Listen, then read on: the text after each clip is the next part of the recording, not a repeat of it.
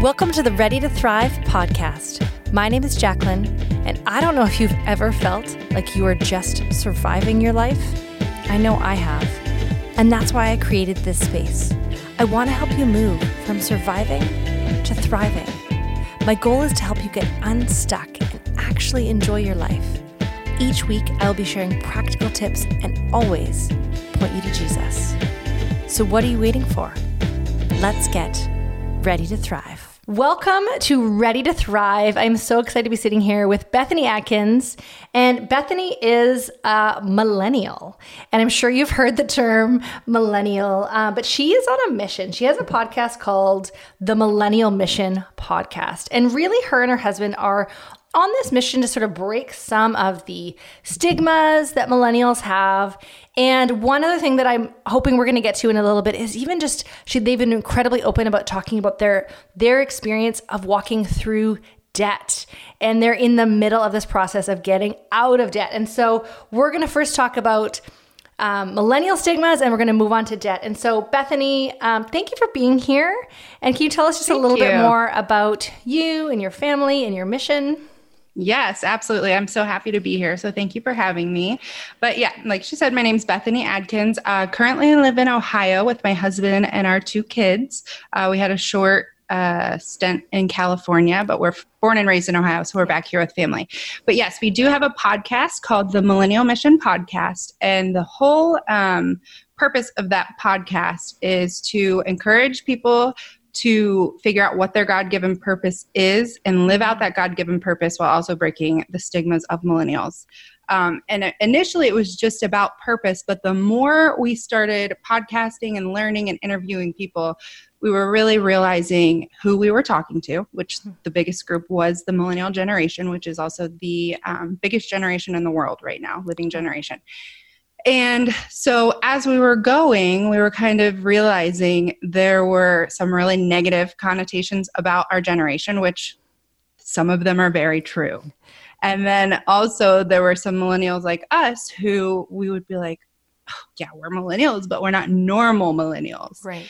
And so it was just kind of kind of a conviction for us um, because we were thinking, you know, our generation, a lot of us are at the age where we are raising kids and we are raising up the next generation. Right. So we really want to encourage the millennial generation to take responsibility for who they are, for what they're doing, and to um, kind of give them a call to action to rise up and be who God is calling them to be.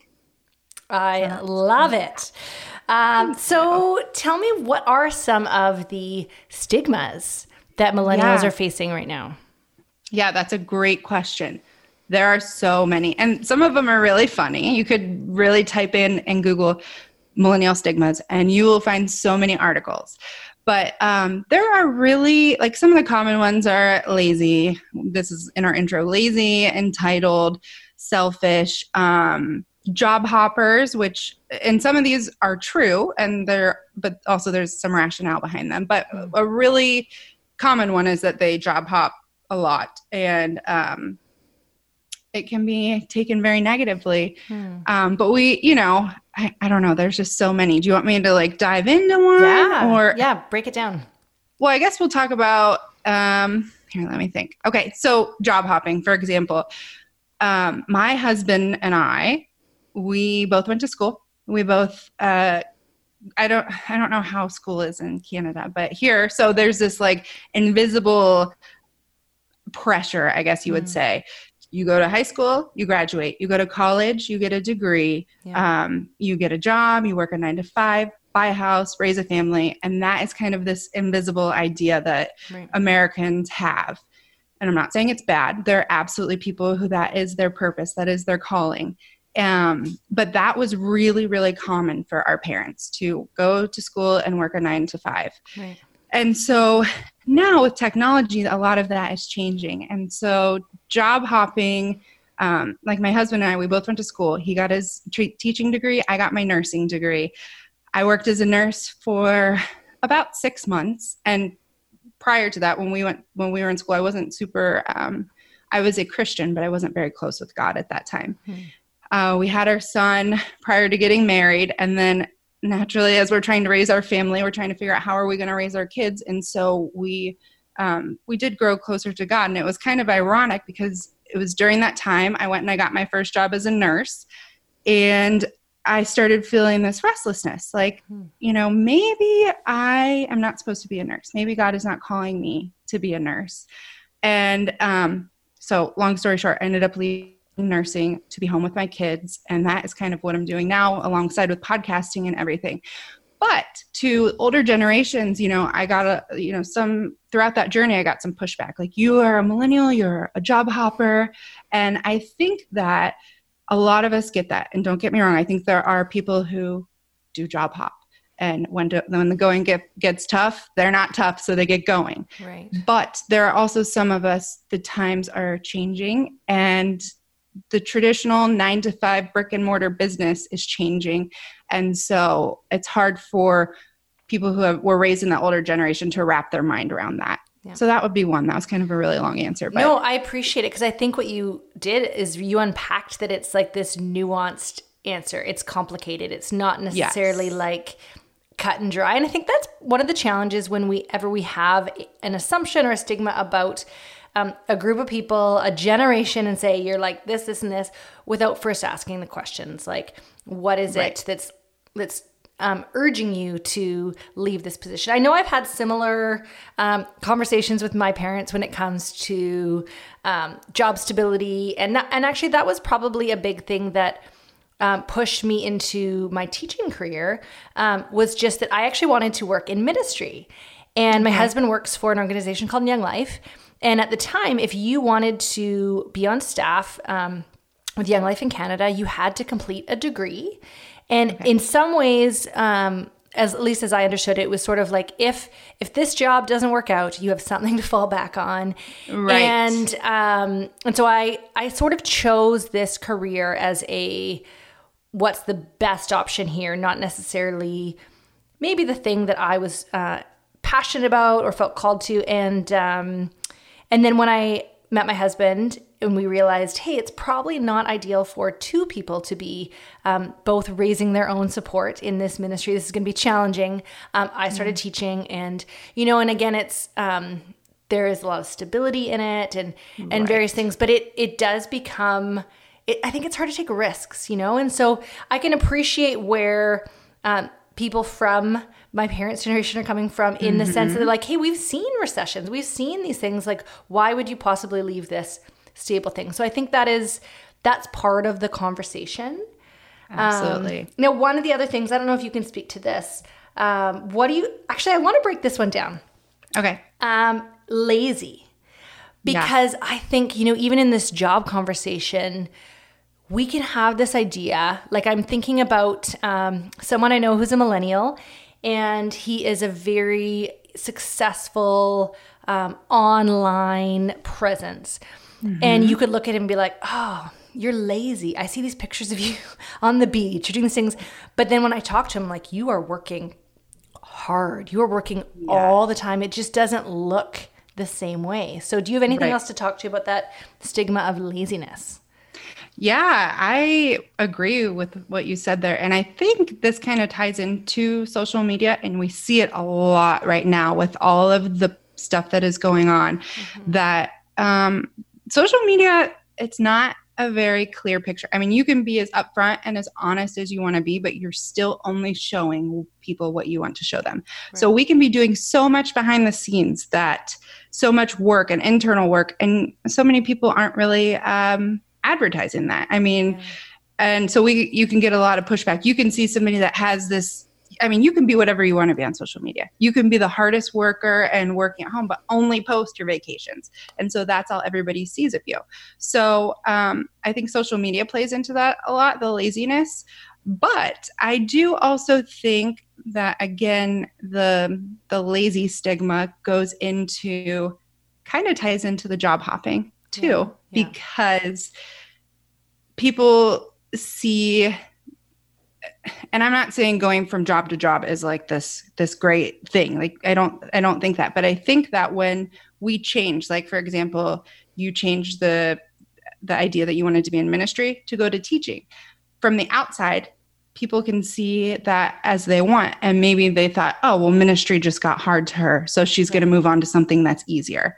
And so it's very easy to get a picture of whatever ideal you want to somebody. Same thing with me um, when I left nursing. It was very easy for people in my life to be like, oh, well, when the t- you just didn't want to stick to working 12 hour shifts because you're lazy.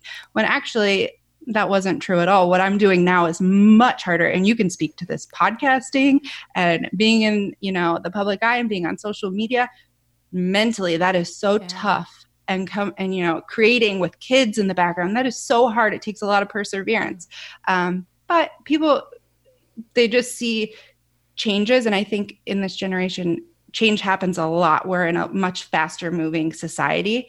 Um, so I think often people see changes and changing with the times as laziness because they think, oh, you know, they quit as soon as it got tough.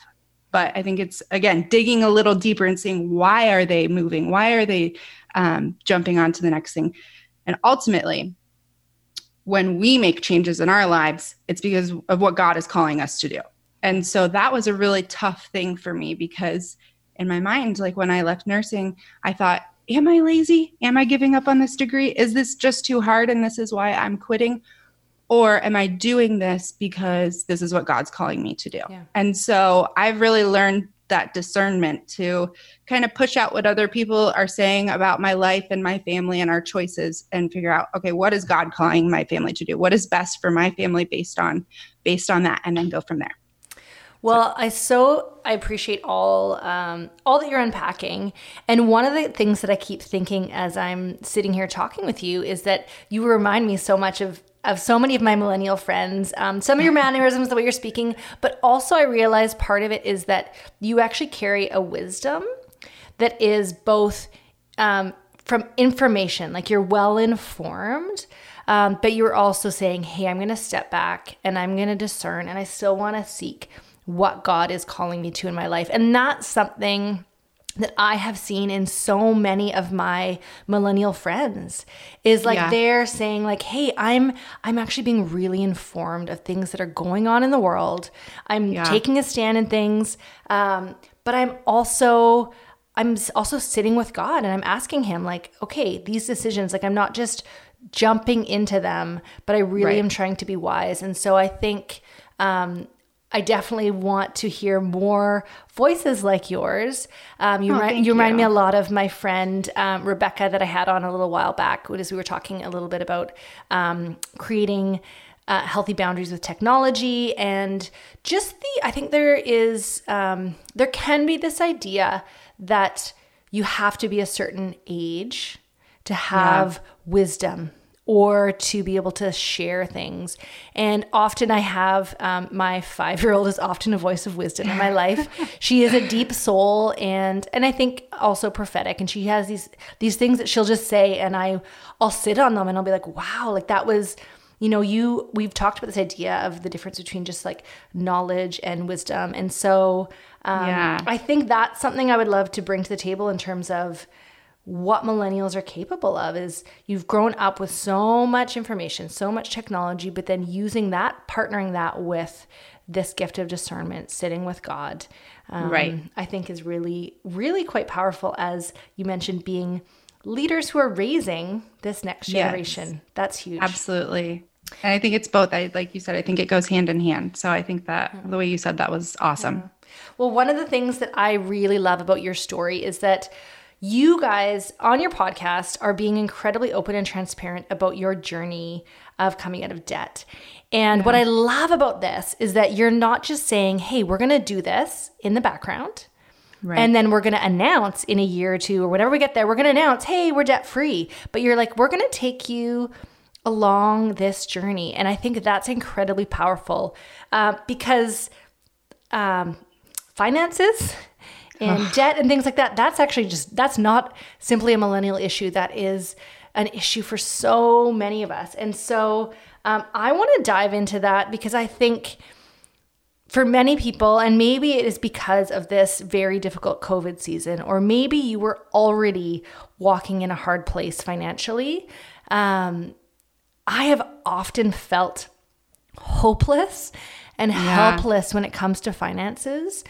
And um, so, my hope is that as you listen in this conversation today, you will have, you will be inspired and you'll be encouraged and you will realize, hey, regardless of how things are currently looking in your bank account or with credit cards, we can actually begin to take steps. Um, that will help move us towards this just freedom and not having this like financial stronghold keeping you back. So, um, tell me just what what got you guys started on getting out of debt and then beginning to kind of take that public? Yeah great questions. Okay so when my husband and i started in our marriage we quickly you know like i said we had our son before we got married. And so when we graduated college right away we got a house. Um, so we really started out our marriage almost $250000 no yeah, about $250,000 in debt. And that's a tough spot to start life out in. I mean, our student loans alone were a mortgage payment. They were $1,200 a month we were paying on student wow. loans.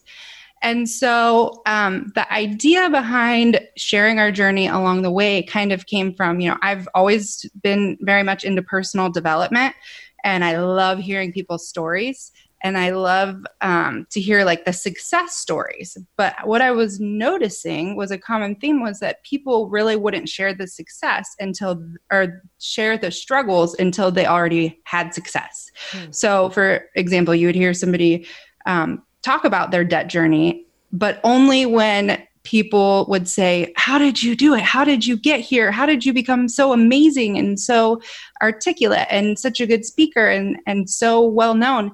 And then they would say, Well, it wasn't always like that. Right. Let me tell you about my journey. And so I started thinking, you know, why is it that people feel so uncomfortable sharing their journeys eh, and like they wait until they're already successful.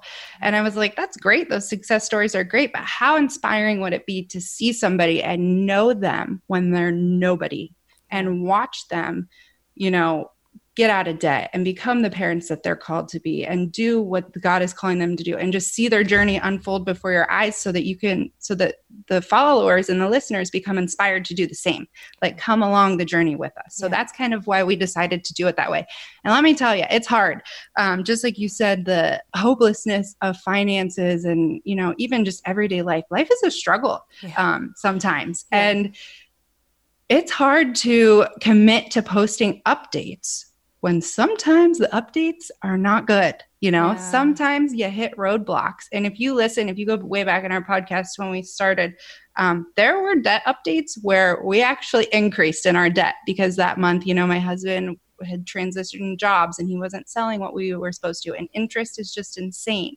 So, um, I think it's important to note those things though, because yeah. if you just show the success, even to our kids, you know, and we want our kids to see these journeys too, because we want them to know it's hard. This is going to be hard to explain in a podcast, but success, so many people think it's a straight incline, like a line going straight up. You have you ever seen that before? It's just like a straight incline. Yeah. But really, success is like it starts low and it does end higher, but it doesn't look like a straight line. It's a lot of di- like it's it's very jagged. Like yeah. sometimes you go up and then you drop back down ultimately though it's about perseverance and pushing mm-hmm. forward. Yeah. So that's kind of why we wanted to share that journey along the way because struggles are real and we want to share those struggles so that people know oh i'm not alone. Like when i feel hopeless yeah. you know they were hopeless too but they're overcoming it and here's how they overcame it. Okay first of all i love the success uh, picture there because i think that that applies across the board to anything you are seeing in any person. You look up at your yes. favorite basketball star, star or yeah. news reporter or whatever the, the person is or the thing or whatever they've done that's been the journey. And so i really appreciate that that um, you know i've had times in my life where i've been discouraged and frustrated like why isn't this thing that i'm working on taking off? Why isn't it? And my husband often has shared that exact same picture with me. Like it does no one's life looks like this like right. Sh- shot. And we live in a world where we see those here's yes. the after story or here's the instant success. There's a woman um, a speaker named Christine Kane, who was quite a well known um, yeah. Christian speaker. And she often had this thing where people would say to her, You're an overnight success. She's like, Yeah, I'm a 20 year overnight right. success. Like it's taken, right. you know, just this faithfulness. And so I think whatever area we are focusing on in our lives, there is a faithfulness. There is a continuing to walk when it is hard, when sometimes the results feel and sometimes, you know, it doesn't feel like we're making progress. And um, I often go for these jogs by my house and um, sometimes I call them wogs sometimes because they're like walk jogs. Yeah. not, not always moving, but, um, but I, I like that there's a hill, these two hills. And I just, I jog up those hills and I feel like there's some days where I'm thinking, I'm just doing this to keep telling myself like this is uphill, right? Like there's things I'm doing uphill, but I'm going to keep taking these steps forward, right? Even when um, I don't know what's going to happen today. I don't know where we're going to go. Right? Like you, you could have this idea of whatever it is in life, whether it's finances um, or something you're trying to do in career, where you're looking for this big break moment, like for somebody right. to discover you or to win the lottery, whatever the thing is, and and those things do happen, but usually it's actually more just the let's keep taking, you know, another step yeah. So let's talk about finances. Where did you guys, do you have some numbers for me in terms of where you started and where you're at now? Yeah. And sorry if you hear my papers crinkling. There's like so many numbers, so I can't keep track of them in my head. But yeah, like I said, we um, had purchased a house, and so with that, we started probably a little over. T- at that point, it was too scary to add up, but it was over two hundred and fifty thousand. Hmm. And then we ended up taking a leap of faith, moving cross country. We sold our house, and we've we've rented since then. And there's you know people there's different differing views on that, but, but right. for us, just because we move a lot eh, with our lives right now, yeah. that's what we've done. So we were when we really started this journey, we were 134,000 and some numbers dollars in debt. Yeah. And then since then, it has just been that success line. You know, there there have been some bumps in the road and flights we had to do. But as of right now, yeah. I just, and I haven't even released these numbers on our podcast yet. We try to do updates like every other month. So you guys are the first to hear it, depending on when this uh, comes out. But we are now at 109. Wow. Right? Yep, 109,000. So it is still a significant amount. But um, just recently, I mean, just this year, we've gotten out of, I want to say, about 20,000. Wow. It was really slow. Yeah. Maybe 15,000. It was a really slow, and it's that debt snowball that we yes. talked about kind of before we hit record. Well, I want to break that down for a minute, but I just want to say, even the last podcast I listened to of yours, um, that number has gone down. And yes. so um, I loved the picture you painted of the debt snowball. And so if you could just break this down, starting with the like, you talked about the $70 a month credit card. Yeah. Um, and then c- can you break that down for me? Yeah. And uh, yes, exactly what you just said. And this was just in April when we did our last update. We were at 113,000. So just in the last month and a half, we've paid off 4,000. And that is the debt snowball. And I'm going to explain why that is. So starting out, when you're paying off debt, it seems like nothing is going, you will never get out of debt. Um, and we, a lot of our practices are through Dave Ramsey. So I didn't create any of this, I didn't invent this, but um, so he has, he came up with the debt snowball. And the whole idea is that you list out your finances or you list out all of your debt and each of the payments in order. So the from smallest to largest and you start paying off on that smallest amount. So for us, it was a credit card that we had taken out that was for furniture and it was $70. And at first, it seems like, are we ever going to pay this off? Like we are, we're so strapped right now. We have no money and we can hardly pay this off. But it's about perseverance. So it might take a year for you to pay that off. Yeah. Um, but once you do, the natural inclination for people is to say, wow, I have 70 extra dollars. Uh, I can go buy more groceries or I can go buy a pair of shoes or I, I'm free. Like I don't have to work as hard. I can make $70 less a month.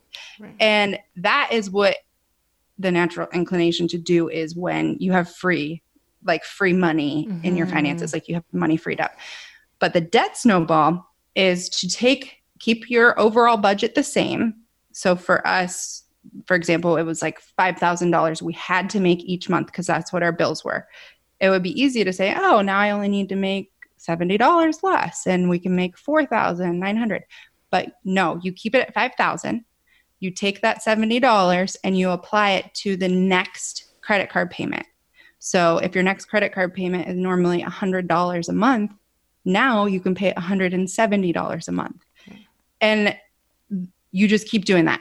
So you went from a $70 payment, well, now you're paying $170 on the next credit card, and you can pay that off even quicker because you're making more than the minimum payment.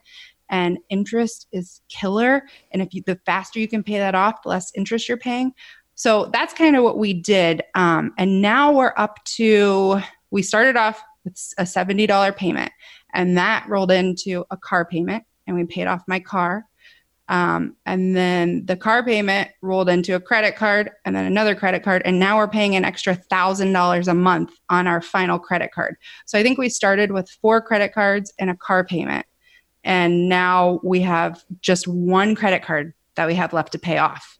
So that well, it just works so it's like rolling a snowball. That's why it's called a debt snowball. I hope it's, yeah. Go ahead. Go well, ahead. I hope everybody really got that concept. Like the idea that you're you're focusing um, on paying off this one thing and when you when you succeed and you pay that off, you really just say, "Hey, we're now transferring the money we were paying over here mm-hmm. over here." And you begin to then have more money available as each thing gets paid off. You have more money available to keep chopping away. And so you're chopping in bigger chunks. Right. And it's going faster. So it is that idea. Like, and I think about um, making a snowball and how it's like, it's actually hard to start, right? Like you're like, it's little, I yes. have to build, like anything I'm building momentum in takes a while. And then it does begin to get bigger and it grows. Right. And it's like, okay, this thing is almost has a life of its own. Yes, exactly. You start off with this tiny snowball, but as you roll it in the snow, eventually it's bigger than you. Like and it's when you first start it's hard and it takes time and you have to keep packing the snow in. But once you start getting it rolling it's like you hardly even need to roll it one full circle before it's double the size. Yeah. So yeah. Well i love that because i think during the first part um, where you feel like i'm still feeling discouraged there doesn't feel like there's any progress you have to really rely on this perseverance but then you gain momentum. And i think that again is applicable to so many areas of life where it feels like nothing is happening. I feel like, you know, um, even whatever it might be, growing a podcast, doing something, you're like, what? Right. I'm just faithfully doing this thing. Nothing's happening. Yes. And then things begin to grow and you're like, okay, it's, but it is hard to stay faithful into the small things you're being called to when you don't see progress. Um, Absolutely. So I appreciate you sharing about that. Um, now, what are some things you guys have actually done to chop out um, excess spending or to increase income? Like, what have you done practically to tackle this debt? Yeah, that's a good question. Okay, so some of the things we do are like really have done are extreme and people are like you guys are crazy i'm not doing that so one of the first things was we sold our house and we had only lived in that house for eight months before we ended up selling it and um, again renting you know you're not building an asset or anything. But if you're trying to get out of debt, you're not paying interest. So that's kind of what works for us. Um, and then another thing, well, again, with the living situation right now, you can see in my background, we live in an apartment and it's a two bedroom apartment and four of us are living in it. And um, so my kids share a bedroom, but it is so low maintenance the utilities, my electricity bill this month was $15 a month. Wow. $15 for the month. Um, so it's just so cheap. And so that has really helped us um, as far as it's a smaller space. So we don't have a ton of, like, if we want to buy something where we're like, oh, do we really have room for this? Um, and just the utilities are low and the rent is cheap. Now, that might not be realistic for everybody. So, more tangible, realistic things that you can do is eating out is like a huge thing. And it's so hard, especially if you have a busy life and kids that you're running sporting events to. But we really try to be very intentional with eating out because even if you just are doing fast food, that really adds up. Yeah. Um, so eating out, we try to keep that to a minimum. I plan my meals out. Planning out meals really, really helps. And I'm not like a meal prepper but just re- even writing it on the calendar and putting it up on the fridge so everybody knows this is what we're eating for the week and buying my groceries mm. it holds me accountable right. um, and then even if you do want to eat out, small things like we teach our kids, we're like, if you want to buy a pop, that's like $2.50 to add to the bill. So right. we get water. We always yeah. get water unless it's included in the kids' meal, then you're going to have lemonade. Yeah. So little things like that. And then the the biggest thing for me is just um, uh, we include our kids in our journey, hmm. and that for me hold it really convicts me yeah. and it holds me so accountable because my kids are with me all the time and there will be days even where I'm like, let's go get ice cream. But they're so invested in this journey that they're like, no, we're gonna get we don't want to we don't want to get into debt. And you know, sometimes right. we I have to even explain to them, we have the money set aside, it's yeah. okay.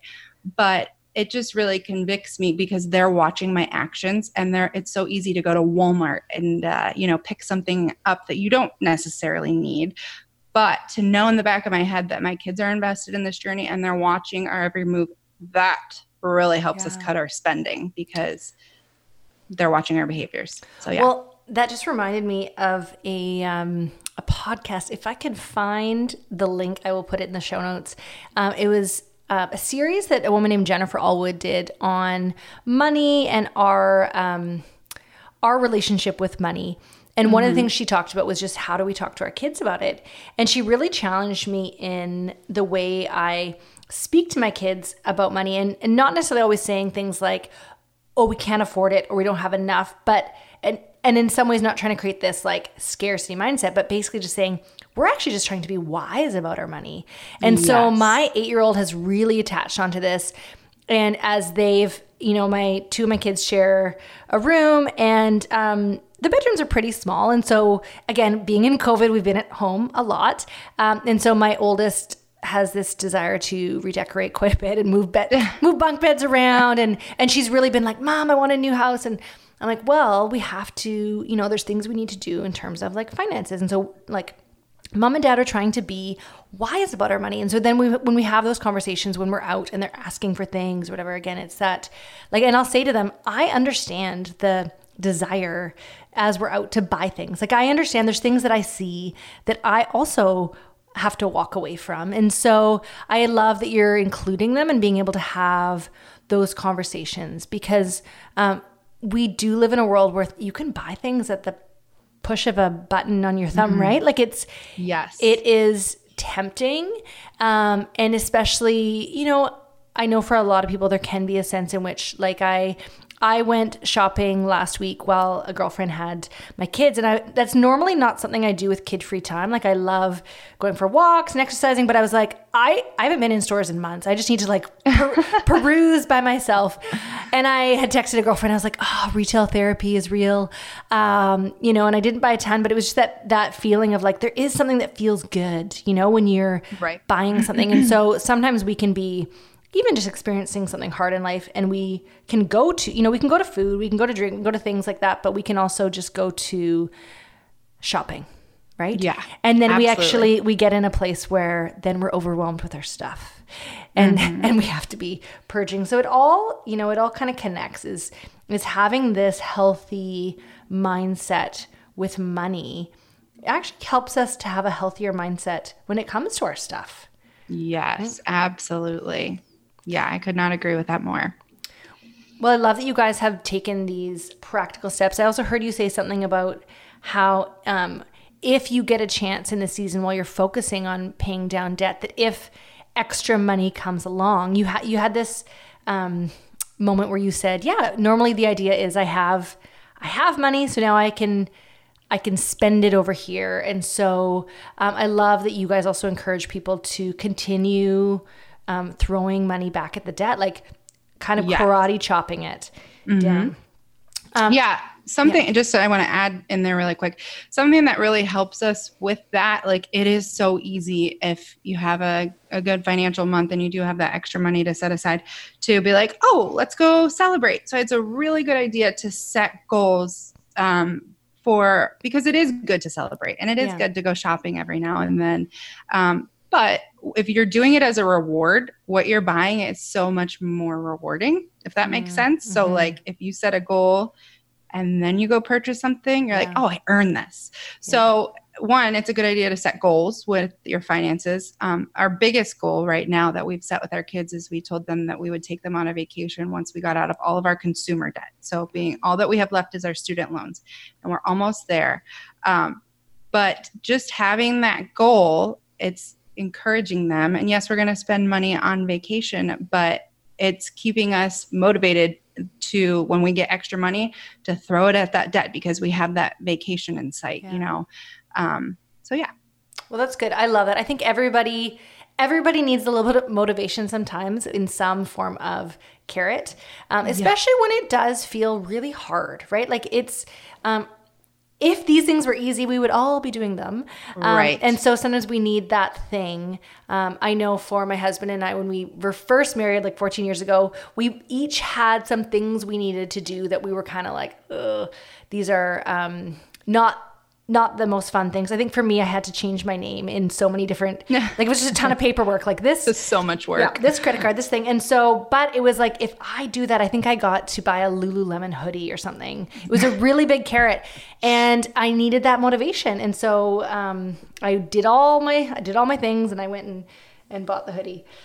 Um, now, one of the th- one of the things that can keep us from dealing with our finances is that we actually don't really know what they look like. And we can often mm-hmm. have this fear when it comes to talking about money or facing our finances. So, what would you say to people who are like, I get anxious thinking about yeah. the numbers? So, what would you say? Yes.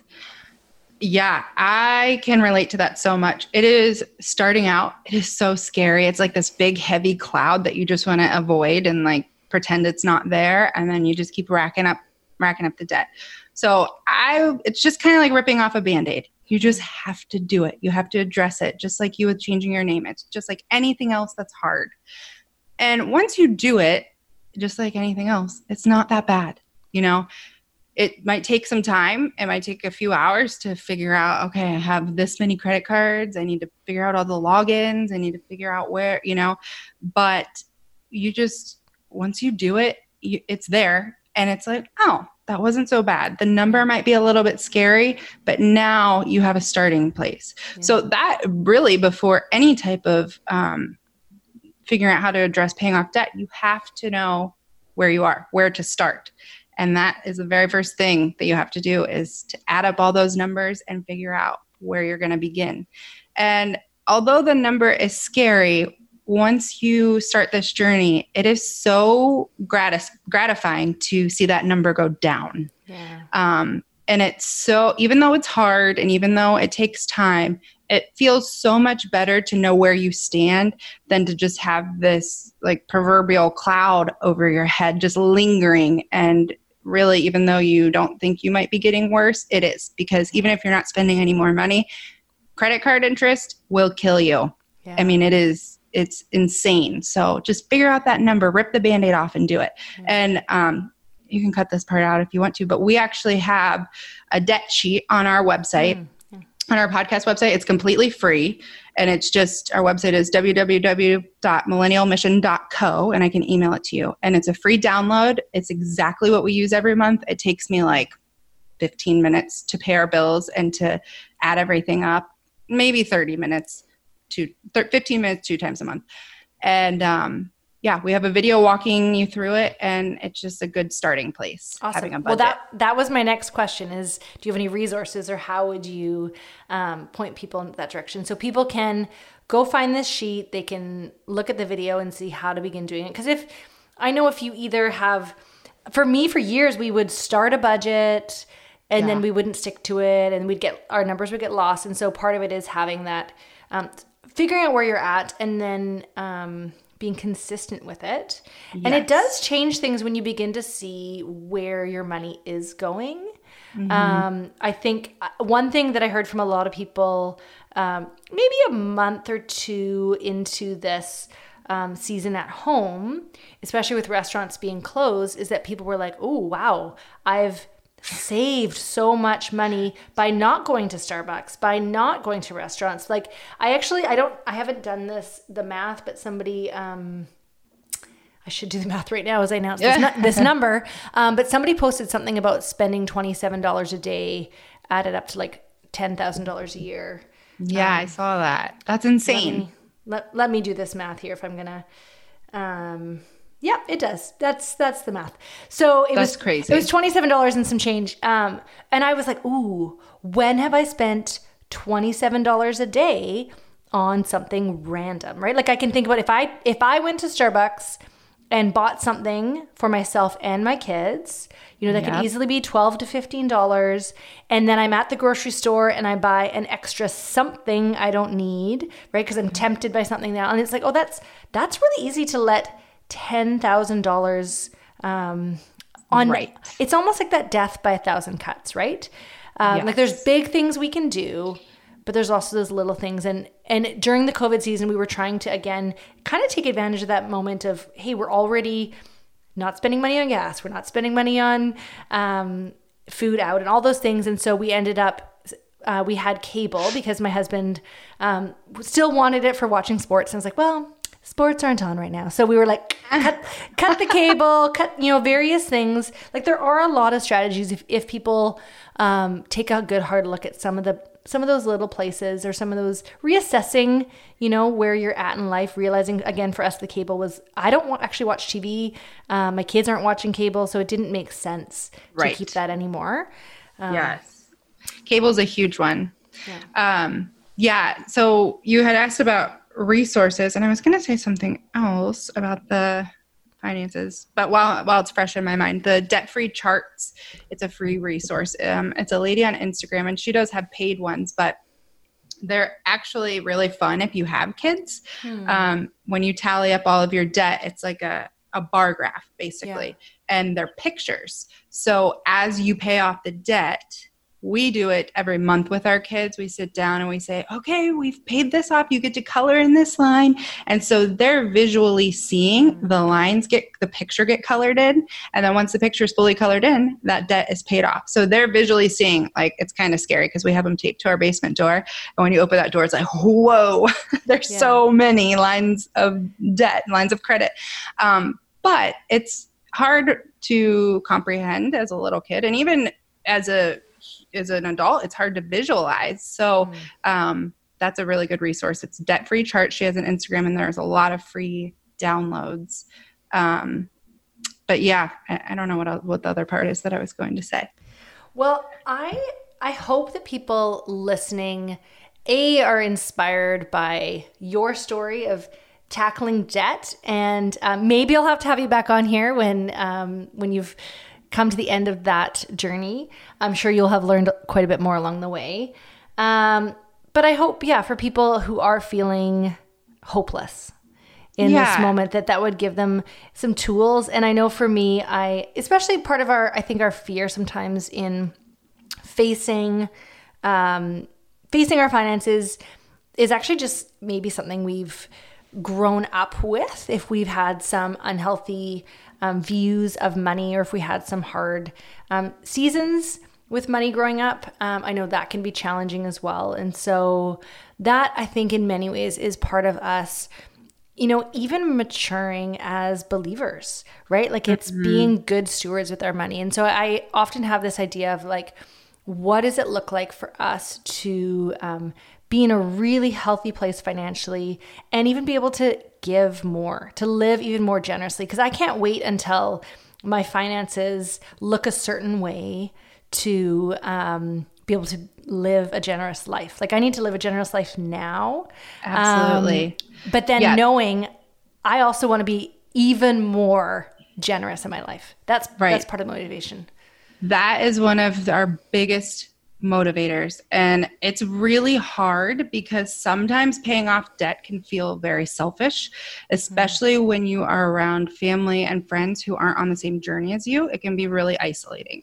Yeah. So sometimes, um, you know, you're on this journey, you're going to have to say no to things. Yeah. Um, like uh, my best friend, I love her dearly. And her and her husband, they don't have kids and they both have great jobs and they uh, want to travel and they have invited us so many times and we have had to turn down. I mean, as much as I want to go, we have had to say no. And honestly, it it's hard to not take that kind of stuff personally sometimes i think even if mm-hmm. somebody says hey do you guys want to go out to eat and you guys aren't eating out that month yeah. it can seem selfish or it, like and we my husband and i both we love to like pay for people's meals and buy coffee for people and um, it's really hard for us to go places with people and want to do that and to have yeah. to have the discipline to know that it's not in our budget that month mm. but it's not about the short term, it's about the long term. And mm-hmm. ultimately, the entire reason that we want to be out of debt is to live a life of service and live a life that we're not chained down by a huge monthly overhead of paying off bills every month. We want to have the financial freedom to be able to bless people and to give the kids, our kids, the life they deserve.